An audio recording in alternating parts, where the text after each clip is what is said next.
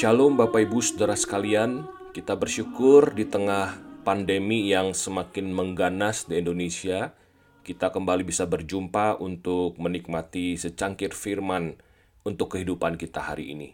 Yang menjadi dasar perenungan kita pada hari ini terambil dari kitab Lukas, pasal 1 ayat yang ke-53 saya akan bacakan untuk kita semua. Dengarkanlah firman Tuhan.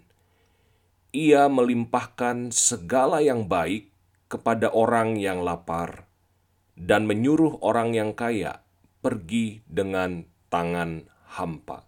Yang berbahagia ialah mereka yang mendengarkan firman Allah dan memeliharanya. Maranatha. Bapak Ibu Saudara sekalian, 11 hari lagi kita akan memperingati hari Natal. Natal tahun ini tentunya pasti akan berbeda dari Natal tahun-tahun yang pernah kita lalui Tahun ini gereja-gereja akan kosong, termasuk gereja kita. Tahun ini tidak ada kemeriahan Natal seperti di tahun-tahun yang lalu. Gimana perasaan Bapak Ibu Saudara sekalian? Tidak sedikit orang Kristen yang merasa sedih. Ya, Natal tahun ini betul-betul deh. Kita harus diam di rumah, gak bisa ibadah di gereja, gak bisa merasakan kemeriahan perayaan Natal di gereja. Kalau saya sendiri sangat bersyukur kalau Natal tahun ini kita dipaksa oleh keadaan untuk merayakan Natal, memperingati Natal di rumah kita masing-masing.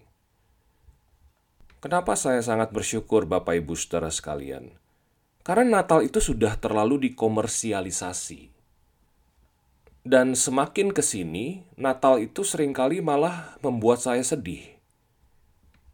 Sedih karena perayaan Natal itu sering kali lebih penting daripada berita Natal. Sedih karena melihat ketika banyak orang mempersiapkan Natal, malah banyak orang bertengkar di dalam persiapan tersebut. Bahkan karena hal-hal yang sepele. Natal yang mestinya damai di bumi, damai di bumi. Malah karena Natal, sebagian orang bertengkar dan gak mau ngomong lagi dan ini sesama saudara-saudara seiman, Bapak Ibu Saudara sekalian. Karena itu saya sangat bersyukur sekali Natal tahun ini kita akan merayakan Natal di rumah masing-masing di dalam suasana yang lebih hening, yang lebih tenang. Saya pikir ketika kita mempersiapkan Natal di tengah pandemi seperti sekarang, kita justru malah ditolong untuk lebih menghayati Natal. Lebih menghayati Nyanyian Bunda Maria yang baru saja tadi saya bacakan.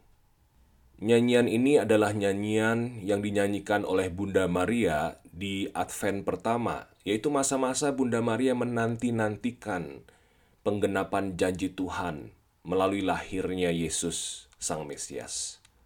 Nyanyian ini dikenal dengan nama Magnificat Nama ini diambil dari kata pertama dari kalimat di ayat 46. Dalam bahasa Indonesia bunyinya adalah jiwaku memuliakan Tuhan.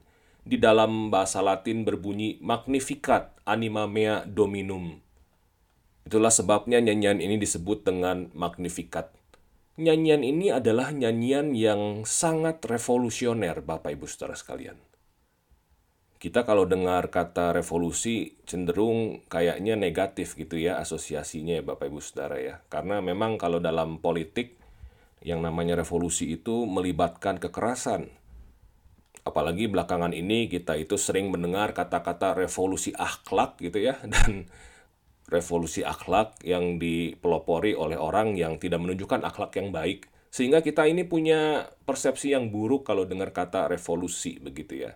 Tetapi sesungguhnya Bapak Ibu Saudara, revolusi itu artinya adalah perubahan yang cukup mendasar dalam satu hal. Di dalam Kamus Besar Bahasa Indonesia, kata revolusioner itu artinya begini, cenderung menghendaki perubahan secara menyeluruh dan mendasar. Nah tadi saya sebut nyanyian Bunda Maria ini, Magnificat ini adalah nyanyian yang revolusioner. Kenapa demikian? Kita cukup memperhatikan penggalan dari Magnificat yang tadi saya bacakan di ayat 53. Tuhan melimpahkan segala yang baik kepada orang yang lapar dan menyuruh orang yang kaya pergi dengan tangan hampa. Wow. Bapak Ibu Saudara sekalian, apa tanda seseorang diberkati oleh Tuhan? Kalau kita ditanya begini spontan, Bapak Ibu Saudara sekalian, saya yakin tidak sedikit orang Kristen yang akan jawab, tanda Tuhan memberkati seseorang itu adalah kelimpahan finansial. Makanya ketika orang bilang, wah si A ini pekerjaannya sangat diberkati Tuhan ya. Wah puji Tuhan, saya sangat bersyukur pekerjaan saya sangat diberkati oleh Tuhan. Maksudnya diberkati Tuhan itu apa sih Bapak Ibu Saudara? Maksudnya adalah pekerjaan saya ini menghasilkan uang yang banyak. Sehingga banyak orang Kristen yang langsung mengaitkan kalau seseorang itu pekerjaannya menghasilkan uang yang banyak, maka dia adalah diberkati oleh Tuhan. Benarkah demikian Bapak Ibu Saudara sekalian? Yakin ketika kita berkelimpahan finansial, itu pasti adalah berkat Tuhan? Bukankah ketika seseorang punya makin banyak uang, sering kali yang terjadi adalah lebih banyak dosa yang dia perbuat. Bukannya mendekatkan diri kepada Tuhan, malah yang kita sebut dengan dalam tanda kutip berkat Tuhan itu malah menjauhkan kita dari Tuhan. Di saat seperti apa kita paling ingat sama Tuhan? Kita paling bergantung sama Tuhan. Apakah di saat kita berkelimpahan atau di saat kita paling merasa kekurangan? Saya yakin jawaban kita pasti sama semua. Justru ketika kita tidak punya apa-apa, di situlah sering kali kita bisa lebih mengalami Tuhan, lebih menghayati kasih Tuhan, kesetiaan Tuhan, merasa sangat dekat dengan Tuhan. Kita mengalami Tuhan yang begitu dekat, begitu nyata, begitu hidup dalam kehidupan kita.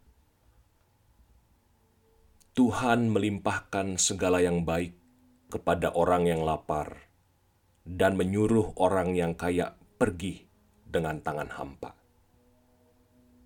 Sebagian dari kita akan memperingati Natal dengan perut yang lapar, bahkan mungkin kelaparan. Yakinilah Tuhan pasti melimpahkan segala yang baik kepada kita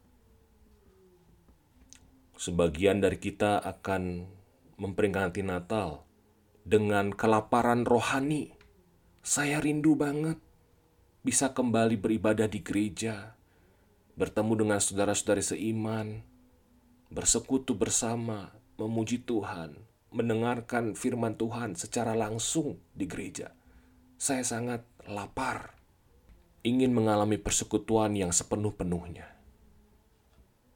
Percayalah, Tuhan akan melimpahkan segala yang baik kepada kita. Selamat mempersiapkan diri memasuki hari Natal. Selamat menikmati kebaikan demi kebaikan Tuhan, dan selamat menebarkan kebaikan kepada sesama kita, sehingga melalui Natal tahun ini setiap orang akan menaikkan pujian, magnifikat seperti Bunda Maria telah menyanyikannya 2000 tahun yang lalu. Amin.